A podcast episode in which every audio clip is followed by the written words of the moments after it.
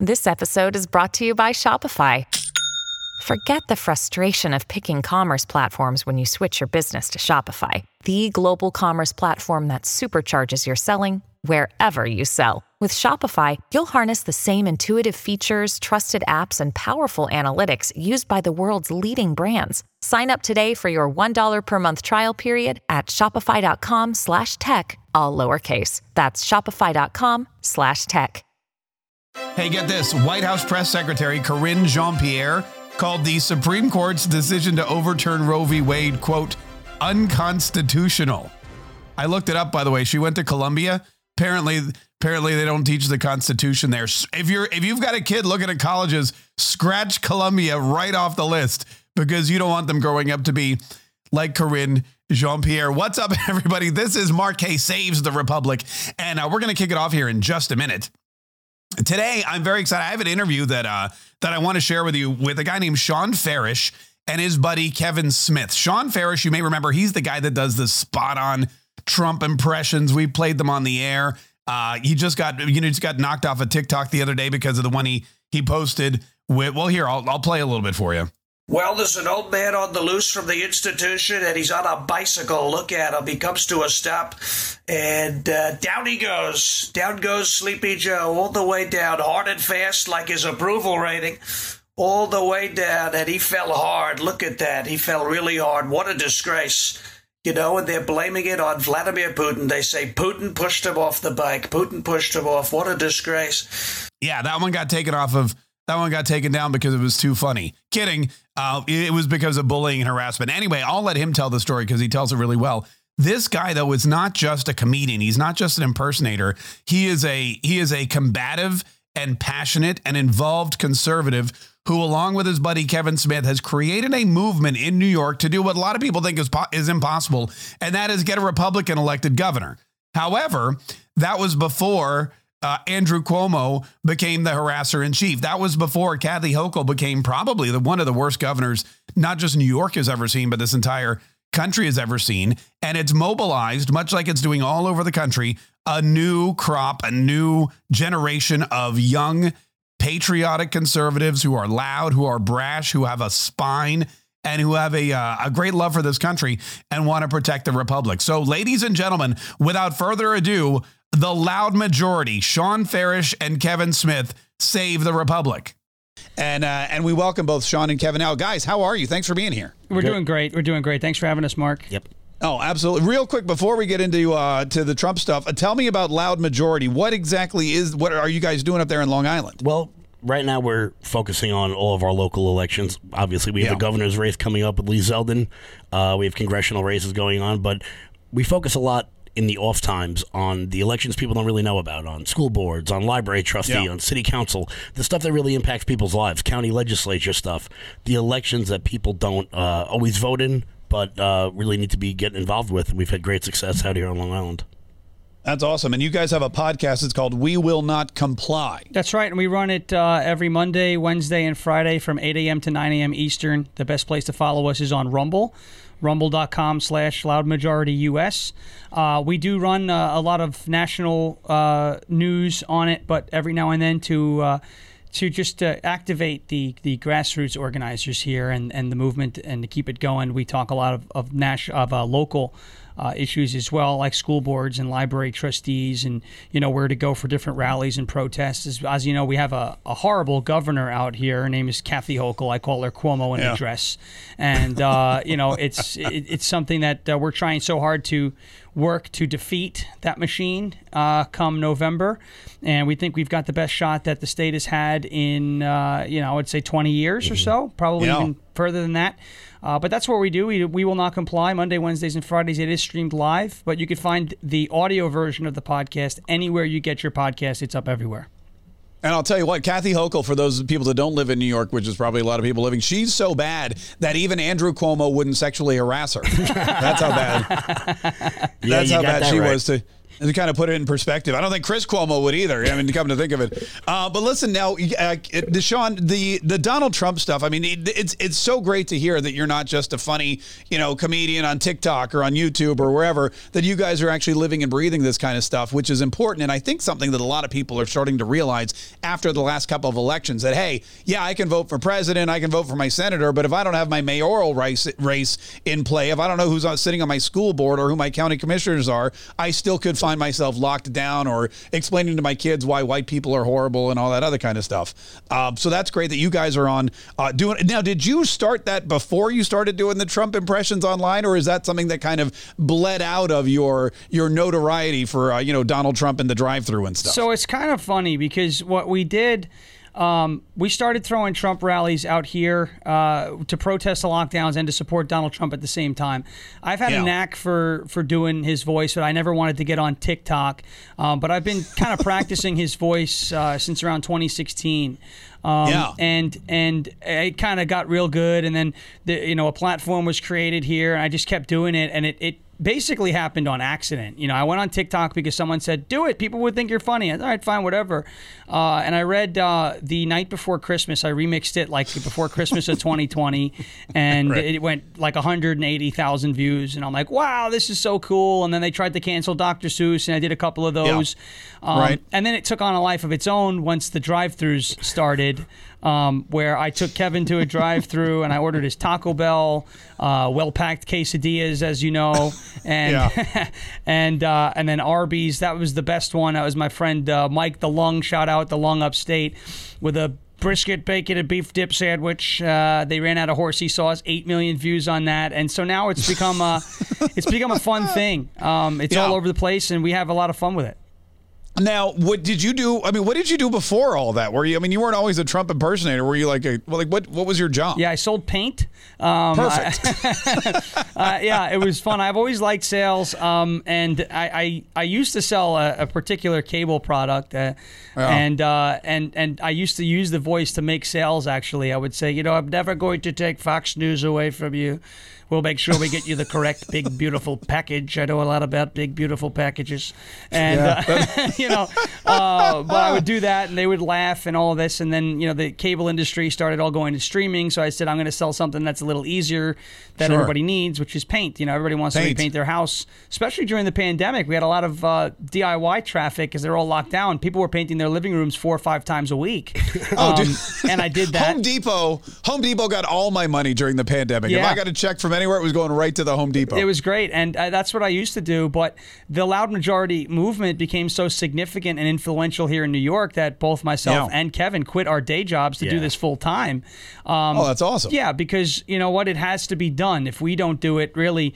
Uh, it won't happen. We wouldn't be able to have this effect. We wouldn't have the chance that we have right now uh, to flip the state of New York, um, which yeah. is our goal, and we think it's absolutely possible people don't realize in New I mean they do realize in New York, but they don't realize how much of an impact New York City has on what is one of the largest states in the union and that a lot of people not just outside of Manhattan and Long Island where you I mean I know a ton of people from Long Island who are all conservative, but as you go as you go farther north and you head into the the real you know the the um the the the, the farmlands and the uh, the rural areas up near Buffalo and, and near the, the near the border, it's all Trump signs as you drive down the two lane highways and there's a lot of voices that are stifled just because of the massive amount of Democrats in Manhattan that just squash everybody else's uh, uh, everybody else's votes. Absolutely, and you know, you know, people like to say like if you look at a map of 2020, it's going to be all red with spot with little splotches of blue, and New York yeah. City is one of them. But yeah. you know, people want to feel safe people want to be able to walk in their own neighborhoods. This is not a partisan issue. And a lot of these liberal DAs that got elected last year, particularly in New yeah. York City. Like we have Alvin Bragg, who doesn't think he needs to be a district attorney. He'd rather be a defense attorney for the criminals. Yeah. People don't like that. People don't want to see police being, uh, uh what's it called, police being beat up in the subway, as we just saw in New York City. A right. teenager beat up a cop because he was afraid to use force against this guy at risk of losing his job or being civilly prosecuted. This isn't a partisan issue. And people are going to vote red. You know, presidents historically lose their first midterms, usually by a lot, right. doesn't matter who it is. Mm-hmm. And we think that we have one of the best candidates maybe in America, in Lee Zeldin running for governor. And without New York, the Democrats can't win nationally. They can't win the presidency. It's mathematically impossible. So we're ready to shock the world. Uh, yeah, no, I mean, and you guys are doing a great job with it. Uh, th- how big an impact? Because here in Florida, we basically stole a ton of your electorate. I mean, they came right down here, and you guys lost population. You guys lost votes. You guys lost a House seat. You lost electoral votes in New York. Is that something? Because here in Florida, I mean, we're all we're throwing redistricting parties. We're all excited. We we know we're going to get another Republican, uh, you know, representative in office in New York. How big an impact is that in the election? Are people realizing, whoa, there's, you know, this is bad for all of us because we're no longer getting the representation in Congress that we used to? Well, we're we're we're in the process of uh, turning New York into Florida, and I know it may sound Yeah. you know far fetched to a lot of people. All right, we're in the process of doing it. There's been an awakening here, uh, as Kevin just said, that people are going to vote red. We will be throwing redistricting parties soon, okay? Because there are so many people in this state who are tired of leaving their $3,000 a month closet that they're renting in New York City and fearing for their lives. You know, we went to a Mets game the other day. My girlfriend's in the car, and, and she's from Florida, actually. And she saw a, a, a car, a, you know, a sedan, parked on a mound of garbage and says, where are the volunteer, you know, groups that are that are supposed to be cleaning up the streets? And I said, these volunteer groups aren't going to take to the streets because they're afraid that they're going to get attacked or mowed down and robbed like we saw in the Bronx. So safety Yeah. and crime is a big concern here in New York, and that's why there is a candidate running for governor, Lee Zeldin, who you just saw get attacked. And the reason Yeah. why he got attacked is because the Democrats and the radical left wing freaks here in New York think that he's a threat to their power, to the woman that is, uh, you know, unilaterally extending her emergency powers to, you know, leave open the option for putting kids in masks or mandating vaccines in all public schools in the entire state. Uh, and it's not just registered Republicans that are vastly outnumbered by registered Democrats, but there is a good number of registered Democrats right now who feel disenfranchised by that party, that the party has gone further left than them. There are a bunch of independents who are remaining registered independents because they feel disenfranchised by the establishment Republican Party in this state, which in many cases can't get out of its own way. You know, they're lucky that Lee Zeldin decided he wanted to run for governor. They're lucky that they have a, have a, a congresswoman up in upstate New York like Elise Stefanik or Claudia Tenney. You know, and and and and uh, there are a lot of people who feel disenfranchised by the Republican Party who are independents, but they will come out and vote for a Lee Zeldin in November. They couldn't do it in the primary because it's not an open primary state, but they'll do it Yeah. in November to take the state back and save it. And that's the opportunity that we have. And I think that there are so many people in New York, as Lieutenant Governor candidate Alison Esposito says, that are ready not just for a red wave, but for a common sense wave. Common sense is going to take over. And if the Republican Party is smart, we become the party of common sense. That will win us more seats, more votes, and more future votes than anything we thought possible come November. Yeah, Shawn Farash and Kevin Smith from We Will Not Comply uh, in Long Island. In Long Island, I think that's right, and I know that you guys are. Wor- how old are you guys, by the way? Because you sound. I know you're. You're not as old as I am. how old are you? I'll be 33 in two days. Yeah, I am. he's- I am holding on to 32 like you can't. I have a death grip on 32. Believe me. yeah, and I'm I'm, uh, I'm 31, so we're pretty much you know same Okay. age. We're, we're younger Yeah, so- guys. and, And that's something that I think is really important because we just got back from Tampa. We were at the TPUSA summit, and to see the number of young conservatives out there who are not just focused and energetic, but organized, which is something the Republican Party has always had an issue with. They've always kind of they've always kind of lacked when uh, when you know you go up against the Democrats or or some of these other you know grassroots organizations that got Obama elected, for example. It's nice to see. It's a nice switch, and it does give you it does give you hope uh, for the future. One big thing, and Sean, I know that you know about this because uh, you know TikTok is where you got a lot of notoriety. You got millions of people following you. You recently had, as we all have, one of your you had one of your uh, videos taken down, and it was the video where you were you were talking about Joe Biden falling off of his bike. yeah, yeah, it was. And, And wh- they took it down for bullying and harassment. Uh, you Yeah. know, and and you know they they've done this to me multiple times. They did it when I made fun of AOC's boyfriend for wearing ridiculous sandals and being as white as you could as you could be. Uh, they did it. yeah. They did it when I talked about Spygate and said I want to lock up Hillary Clinton. They said for some Yeah. reason that's bullying and harassment. Uh, they did it when I called Kamala Harris spicy at the uh, Chick Fil A drive-through. I said I want a, I want a uh, a spicy chicken sandwich, spicier than Kamala Harris after a night with Willie Brown. They said bullying and harassment. Harassment. Now I'm not allowed to say that Joe Biden fell off a bike when our own two eyes can see that he fell off of a bike. Uh, Yeah. So they took it down. Community guidelines violation. It was shared 4,500 times in an hour. They couldn't let that message out, and uh, you know that is a problem that we have with TikTok. Um, but one of the one of the best things that we can say is that you just mentioned a bunch of younger folks. You've seen them at the Turning Point USA conference down in Yeah. Tampa, and that's because the younger generation knows how to use social media. That's why social Right. media platforms like Gettr and Truth Social are so important, and Rumble, because you're giving the younger generation, you're giving the youth a place to organize and communicate. And if it's a level playing field, we know that we win. This is why the left is so outraged over Hulu deciding not to air any political ads on their platform Right. whatsoever. I mean, imagine that. The left is turning on Disney. They're turning on Disney because they won't air any political ads because they're giving a level playing field. No political ads whatsoever is a level playing field. And when the left has to take a level playing field, they know that they lose. And that's why this social media, this this new generation, this new uh, development of these new friendly social media platforms is so important because the youth, the kids that go to Turning Point, folks that are our age, and anybody else who knows how to use social media, it gives them the ability to organize and to to sprout up groups like this nationwide to take back the country and again become the party of common sense.